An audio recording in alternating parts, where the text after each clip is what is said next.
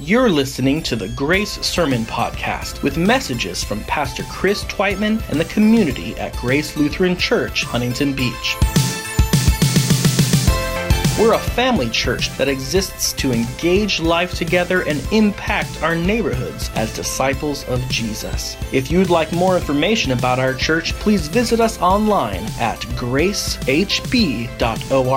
Now, stay tuned for today's message.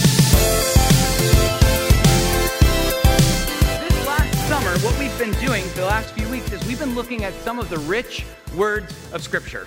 Words that over the course of time have either lost their meaning just because, you know, we've become so distanced from them, or words that over time, because we use them so commonly, we've kind of confused their meaning. And the word we're going to look at today is one of those words that we have totally confused the meaning of in the last hundred years. And that is the word joy.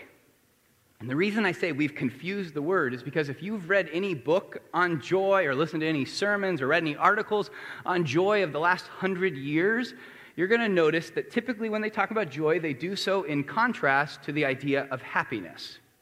And there's this nuanced distinction between joy and happiness. Joy, many of these writers argue, is this deep, abiding, stoic like peace that simply exists within us regardless of what life throws at us.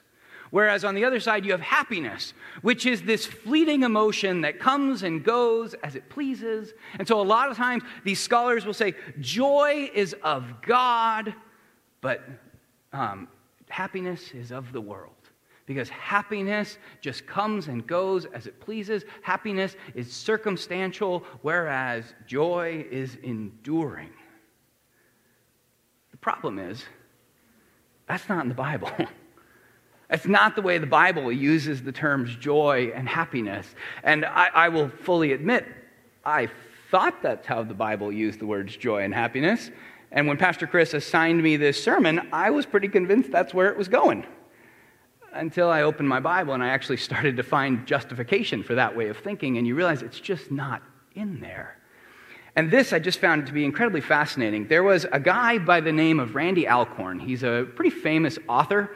He has this tendency to simply fixate on topics, and after fixating on them for years, he just researches the heck out of them. He writes what would be considered a dissertation, but it's actually a dissertation you want to read. Um, if you've ever read a dissertation, like you probably made it 50 pages and then passed out hard because those things are so boring. But Alcorn wrote a book. Um, he does this on a number of topics, and then he comes up with these super catchy titles that really engage you. Like he wrote a book on heaven. You want to guess what the subject was? Heaven. Yeah. And then he wrote a book on happiness. You want to guess what the subject is? Ha- sorrow, actually. You're right. No, it's all happiness. He's got real catchy titles, but in this book, he has done a phenomenal job researching the understanding of biblical joy, biblical happiness. And in one chapter in particular, he really drills into the myth that joy and happiness are distinctly different concepts. And he just shows that is never the way the Bible uses them. In fact, what's interesting is when you go and look at Scripture, the Bible, all uh, over a hundred times, links the words joy and happiness together to emphasize their meaning. And we do this in English too, if you think about this. If I say I'm going to go to a party and I, or I expected the party to be fun and exciting, but it was actually dull and boring, what I'm really saying by linking fun and exciting is I thought the party was going to be great, but it turned out to be lame. So lame that it was dull and boring. Right? It's just me emphasizing that it's not lame, or it was, it was supposed to be great, but it was actually lame. The Bible does this a lot with the ideas of joy and happiness. It links the two. Here's just a few examples.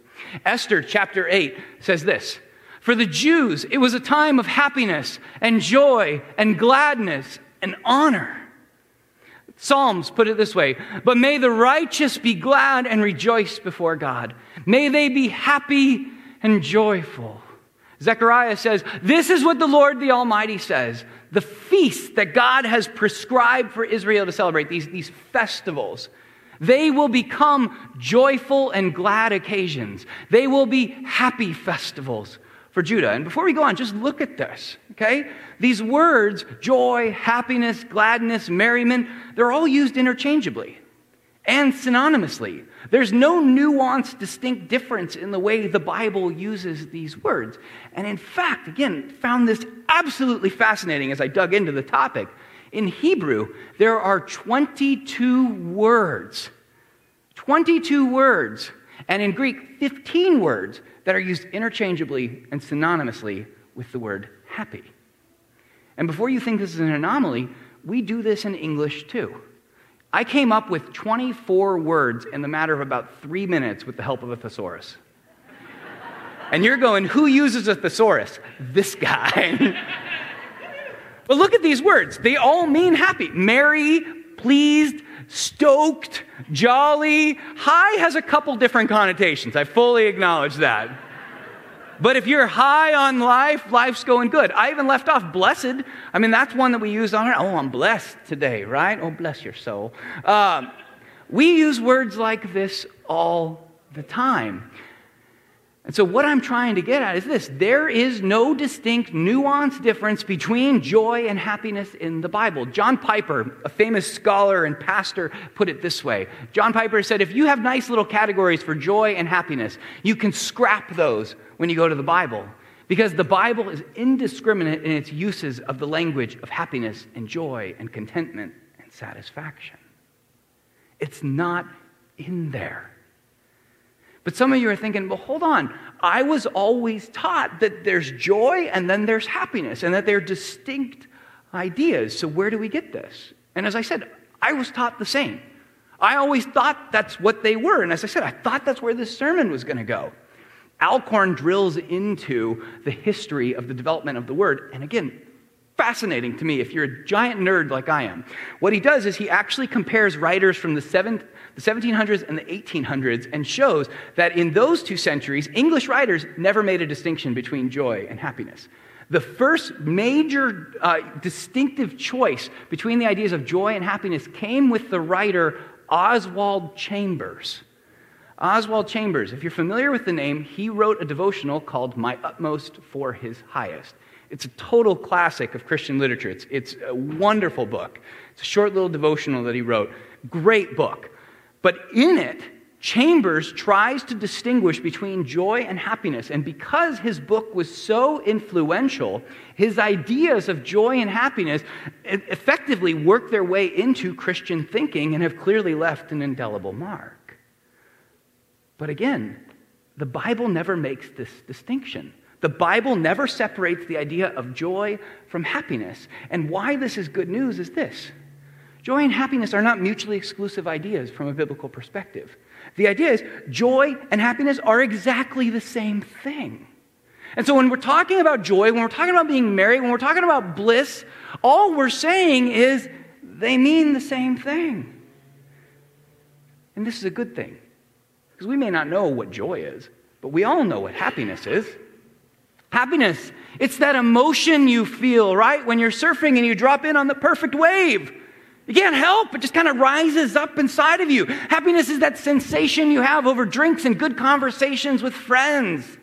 Happiness is that experience you get when you bite into an In N Out burger when you've been out of the country for a couple weeks. you can't contain it. Happiness is, and I've only just discovered this, happiness is that feeling, that emotion, that affection that rises within you when your kid, for no other reason than they want to, runs up and wraps their arms around you. You can't, you can't fake that. And you've all experienced happiness in some way, shape, or form. And so when the Bible says, be happy, be merry, bliss, joy, excitement, whatever. It's really just saying, be happy. Be happy. And we know what happiness is. Happiness is simply the acknowledgement, the recognition, and the celebration of the good before us. Happiness just comes when we go, there is good here. This, this is what life is about. And it's simply acknowledging that. And you can't help but acknowledge that's what happiness is. The celebration, the response of that is happiness. This is a good thing. Church, this is a good thing. But I forgot why. Ah, I know. Because it tells us that happiness is a gift of God. I don't know if you've ever stopped to think about this, but God didn't have to enable you to experience happiness. God could have limited the range of our emotions, right? Like, I don't know if you've ever thought about it. We have some pretty, pretty phenomenal highs and lows in our life, right? The depths of the pains and the depths of ecstasy, ecstasy that we could feel is quite impressive. God didn't have to, He could have limited that, but He chose to give it to you. In fact, God is so for you being happy that in Israel's history, he consistently mandated festivals so that Israel would come together and remember what their God had done for them, remember how their God was working through them, and look forward to the promises God had continued to make for them. And it's in the midst of this, they were then able to say, Man, God was good then. God is going to be good in the future. God is good today. And they recognized, they acknowledged, and they celebrated the good. They were happy. Another fascinating thing, don't know if you ever thought about this. The single most repeated command in Scripture is not fix yourself, is not anything to do with love. The single most repeated verse, or the single most repeated command in Scripture is the command to be happy. Rejoice, be glad, give thanks, do not fear. All can be distilled into the same idea be happy.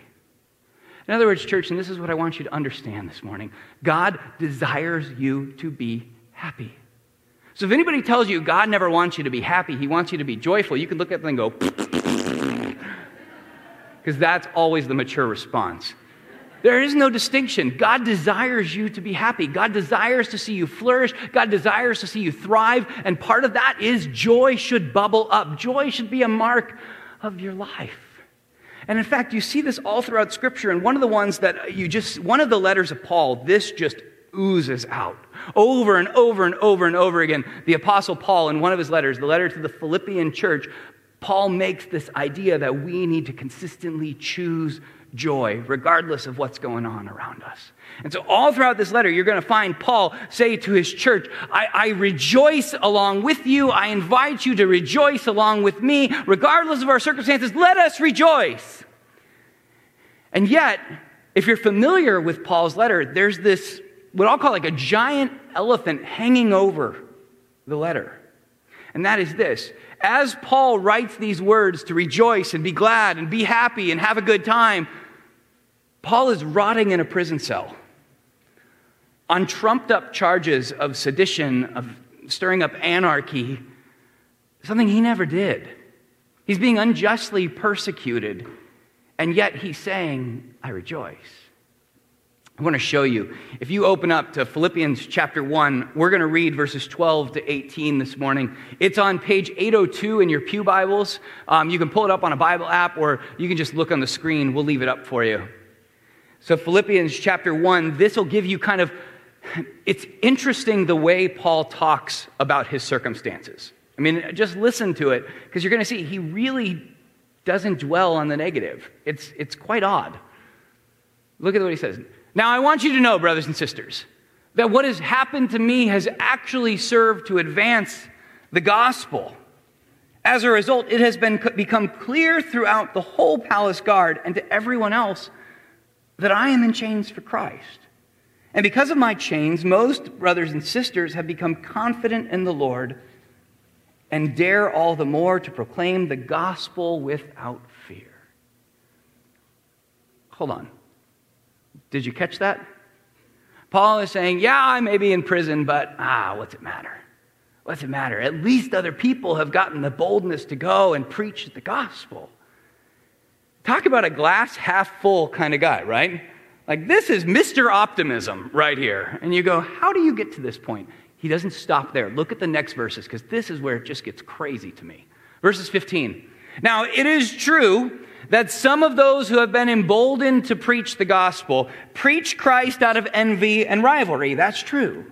But there are others who preach it out of goodwill. The latter, those who preach out of goodwill, do so out of love knowing that I am put here for the defense of the gospel. The former, those who preach out of envy and rivalry, they preach Christ out of selfish ambition. More than that, they are not sincere and they suppose that they can stir up trouble for me while I am in chains.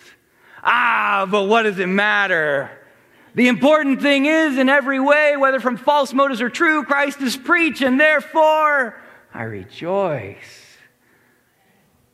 What? Hold on. So Paul is sitting here saying, Yeah, yeah, yeah, I may be in prison, but let's not dwell on that, guys. My imprisonment has emboldened people to preach the gospel. And yeah, yeah, I know some people are trying to make things bad for me, but ah, who cares? At least Jesus is getting shared. What does it matter? What, do you mean? What does it matter? Like, what's wrong with you, Paul? What do you mean, what does it matter? It matters a great deal to me. That is rampant injustice that Paul is just kind of making light of here. I mean, notice this. He's saying, number one, yeah, yeah, yeah, I'm in prison. I'm in prison under false charges. Number two, he's in prison. In the first century, guys, this is not like ours. Here's just the clearest definition of why it's not like ours. They don't have indoor plumbing. You can imagine what the, the cell must have been like. More than that, beatings were a regular way of kind of controlling the population. They didn't provide food. The only way you could get food is if somebody took care of you on the outside and decided to show you mercy. He's sitting in that space, hell on earth. And he says, I rejoice. What? And then as he sits there, he's reflecting, okay, yeah, sure, there's some people preaching, but a lot of these people are doing it against him. They're trying to make things worse for him. And yet he goes, I rejoice. Guys, that's just not right. That's not fair. That doesn't make any sense. To go even more on this idea, I don't know if you realize this, but as in part of my studies, I realized Every single New Testament author makes the exact same point. Even Jesus talks about how we should rejoice when we suffer. What's wrong with these people? I mean, are all of the New Testament writers masochists? Do they just simply take pleasure in pain? Like, what is wrong with these people? You sit there and you go, I don't even like when I have a hangnail. And they're sitting here like, well, I'm in prison and it's absolutely miserable, but I'm just rejoicing. How do they do that? They're not nuts, they're not insane. They're actually quite insightful. And so this morning, I'd love to share with you some of those brief reflections on Paul's life of how, when we are in the midst of the hells on earth, we too, like Paul, like Jesus, like the rest of the apostles, can choose joy. So, as I said, I, I, think Paul is probably the best example of this. The others are really good, but we just have so much of Paul's inner mind in his letters. I mean, we have 13 letters of Paul, and most of them he's just very vulnerable and honest, so we get a very good side of him. And one of the things you consistently see through Paul, and we see this in Philippians, is Paul consistently makes the mindful choice to choose joy. More than that, you saw this. Yeah, yeah, I'm imprisoned. Yeah, yeah, people are making things worse. But he's able to pinpoint good. At least Christ is being preached. And he fixates on this tiny sliver of good in the midst of the bad, and he goes, I'm going to celebrate that. He acknowledges it, he reflects on it, and he says, I'm going to fixate on that. I'm going to celebrate that. In other words, what Paul does is very much what we said the definition of joy is the definition of joy, bliss, merriment, happiness. Remember? It's the ability to recognize and celebrate there is good here. There is good here. This is of God. See, Paul doesn't fixate on his pain. Paul doesn't fixate on his bitterness. Paul doesn't fixate on the injustice. Paul doesn't fixate on the other junk that's swirling around in his life. In the midst of hell, he says, God, where are you? I see you doing this. I'm going to focus there and I'm going to just acknowledge it. I'm going to reflect it. I'm going to celebrate it. Now, I want to clarify a couple things about this, this mindful, willful choice that Paul makes to choose good in the midst of bad, or at least to, to acknowledge good in the midst of bad. There's two things we really need to understand here about joy.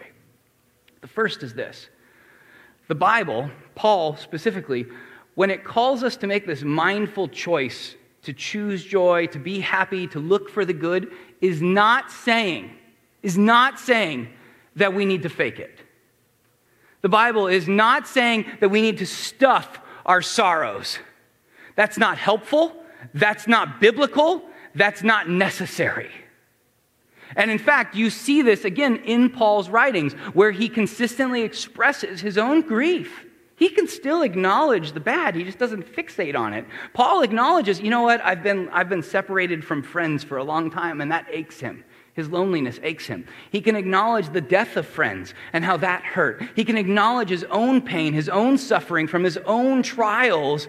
He can also acknowledge his loss of freedom. He still grieves. And in fact, in 2 Corinthians chapter 6, where you get probably the most raw view of Paul in that letter, I mean, Paul is a broken man at that point. Second Corinthians, in chapter 6, he describes himself as a man who is full of sorrow, who is yet rejoicing. A man full of sorrow and yet rejoicing. And this is important for us, church, because we need to hear this today. When God says, choose joy, when God calls us to rejoice, God is not saying, shut down those other emotions. Ignore what you feel. Put on a happy face. Just, you know, set it aside, let's just move on. That's not what God is saying. Number one, because people that do that are so annoying. Right? Have you haven't you come across people like this? Like it doesn't matter if the sky is falling, it doesn't matter that every ailment in the world has hit them. They are walking Jobs, and yet life could not be any better. And you're like, stop. You're just driving me nuts. Like they, they, those kind of people grate on us. We see through that facade. We can recognize when a person is being fake. God does not desire you to be fake. You do not need to put on a mask. You do not need to ignore or, or uh, run away from your sorrow. You can embrace your sorrow in the midst of your joy. And this is something we see all throughout Scripture. God not only accepts us as we are, God longs for us to run to Him as we are. I mean, think about this. God, all throughout Scripture, says, Come to me. I don't care if you're broken. I don't care if you're bruised. I don't care if you got snot dripping down your nose because you've been crying so hard. Come to me. I will give you rest. He doesn't say, hey, go fix yourself. Don't enter my, enter my presence without a smile on your face. Come. That's the first thing we need to understand. God does not mean fake it. Okay? And second, this is part of the other idea that flows out of this is not only are we not supposed to fake joy, we need to recognize joy is not something we can manufacture. You can't will yourself to experience joy. Sure, you can fake it, right? We've all done this. Like when a little kid does something, we get really excited. We're not really that excited, guys. Can we just admit that? I mean, it was exciting the first 15,000 times, but the last 17,000, it's like, yeah, you're still doing that. Good for you. We can, man, we can fake joy, but true joy, that feeling that comes from an In N Out burger, that feeling that comes when your child wraps their arms around you, the feeling that just settles over the room when you're having drinks and good conversation, you can't fake that. You can't fake that. And so you go, well, how do we get that? How do we do that? Again, Paul, very helpful on this. We see Paul, in the midst of his sorrows, in the midst of the hell he finds himself in, continue to press into two things the presence and promises of God. Consistently throughout the scriptures, you will see Paul reflect back on what his God has done for him. Paul will consistently talk about how his God, through God's grace, big word for Paul, through his undeserved kindness, loved us by sending his son to die for us. And in dying, Jesus not only took care of sin, Jesus not only conquered death, but Jesus has entirely conquered the grave. And if God's love is powerful enough to conquer the grave, the situations that we face right now are nothing incomparable, or nothing in comparison. And so it's logical for Paul to conclude as he looks back at what Jesus did and he looks forward to the future promises that God says, I will get the end. Paul can sit here and go, you know what? My God is faithful. My God is good. My God is still in control as he was then, as he will be in the future. He's here. And in this space, Paul can then will himself in the midst of hell to look and say, God, where are you? Where are you? And even though he's only taking small glimpses, small slivers of hope, he can point and go, I see God there. I see God doing this, and regardless of everything else, regardless of my circumstances, I'm, I'm choosing to fixate there. I'm choosing to find the good. I'm choosing to find my God. I'm choosing to acknowledge that. I'm choosing to recognize that. And I'm choosing to celebrate that. I'm not going to bemoan everything else. I'm going to fixate here. Church, joy is a choice. It is absolutely a choice.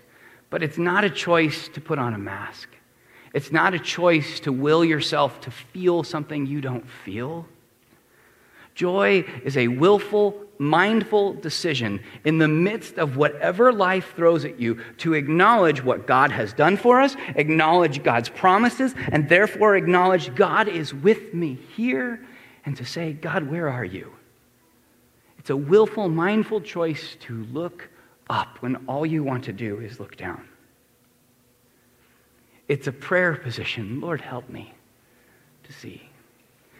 I don't have to tell you this. We live in a messed up world, right? All of you have watched the news. You can't go more than, I don't know, what, three minutes on the news without finding something horrible happening. And if you don't watch the news, will you please read over the prayer bulletin because that'll hit you. And if you don't remember that, do you remember back to middle school? We live in a messed up world, okay? All you got to do is walk onto a middle school campus and see how messed up the world is. And while in the midst of this world, we have our good days. And there are some of you right now, life is great. Life is good. Praise God for that.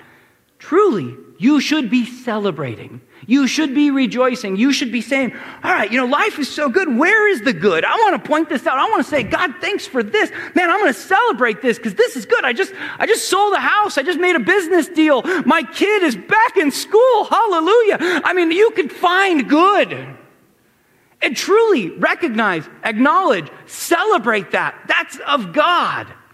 When things are good, we should begin practicing this habit because we all know, and some of you in this room, I know for a fact are here right now, you are in your own personal hell. I know because of the privilege of my job, I get to talk with you. You share your stories with me, and I know there are some of you in this room that got the diagnosis you were dreading. I know it and I've cried with you. I know there are people in this room whose marriages are on the brink. I know it because I've talked to you. And I know there are people in this room who have lost loved ones and you have not figured out how to put the pieces back together. And every day it aches. If you have not experienced loss right now, just buckle up. It's going to come. And when it hits you, it is disorienting, it is confusing, it is painful, and it is so hard to choose good. I know because a month ago, our family was hit with some really hard news. My, my niece, Quinn, we'll throw her up here. She's two weeks younger than my daughter. Um, she was 10 months old at the time. Quinn, and this is uh, my brother in law, Kurt, my sister in law, Allie, and Quinn's making the cutest little face right there. Uh, she was diagnosed with leukemia. And uh, it, was, it was truly a gut punch.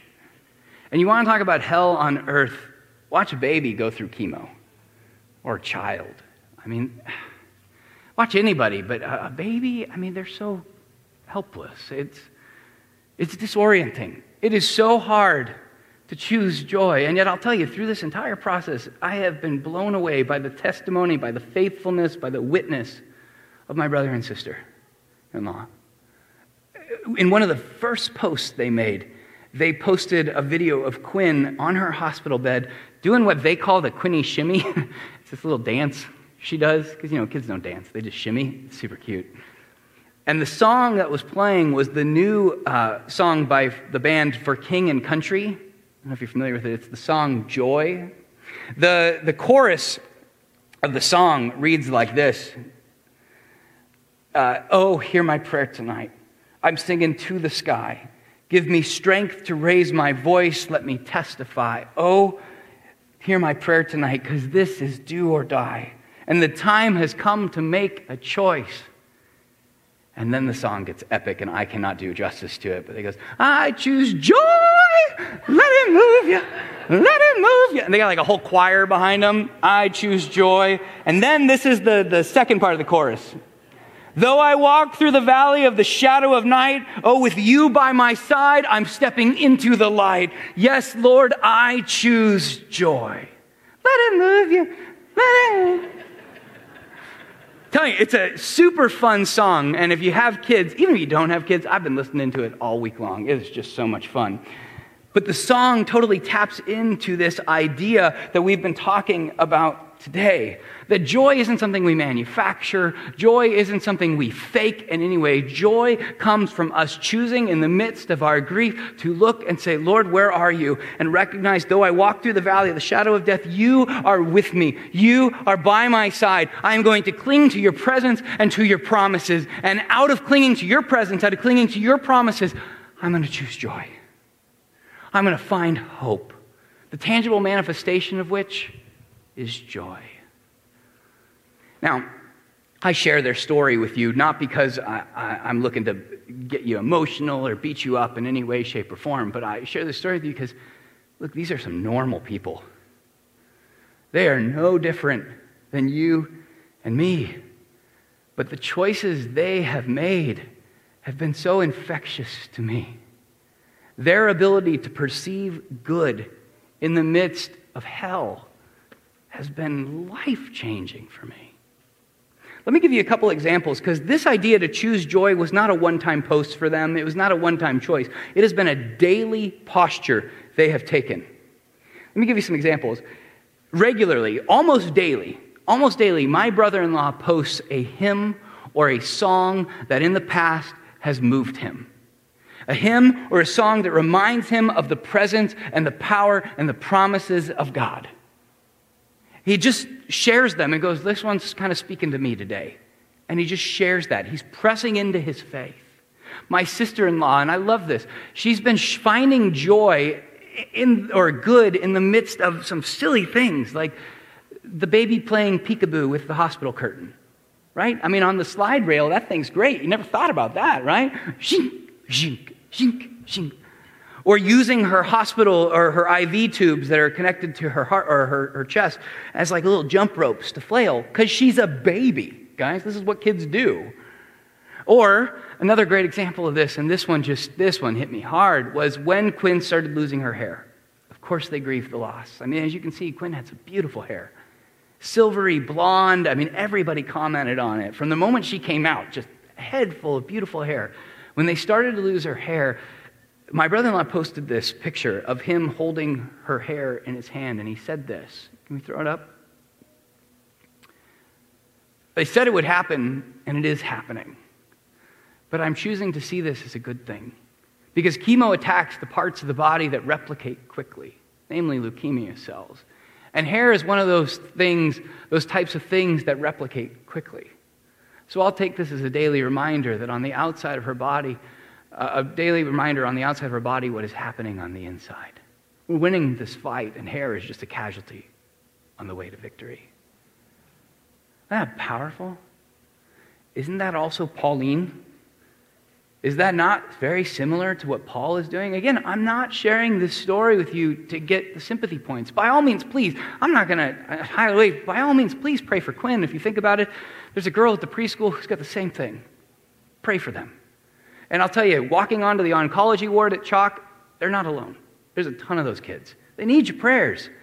But here's the thing, and I mean this sincerely I'm not showing you this just to tug your hearts. I'm showing you this just like I showed you Paul to say, this is what it looks like to choose joy. It's these little things. It's minor. It's so small that in the midst of what life is throwing at you, in the midst of the hell you find yourselves in, to simply say, God, where are you? Because I believe you are good. I believe you are going to do stuff. Where are you? And say, that, that is good. That is of God. So I'm going to acknowledge it. I'm going to recognize it. I'm going to celebrate it. I'm telling you, my brother and sister in law are no different than you and me. He's a banker, she's a stay at home mom. That's it. They got four kids. The only thing about them is they have experienced the risen Christ. They have experienced the love of God in their life. They have understood what God has done for them, and they cling to the promises that God has for them. That's how they operate right now, frankly, because I don't think they have anywhere else to turn. But we can do the same thing. In the midst of our life, where are you looking up?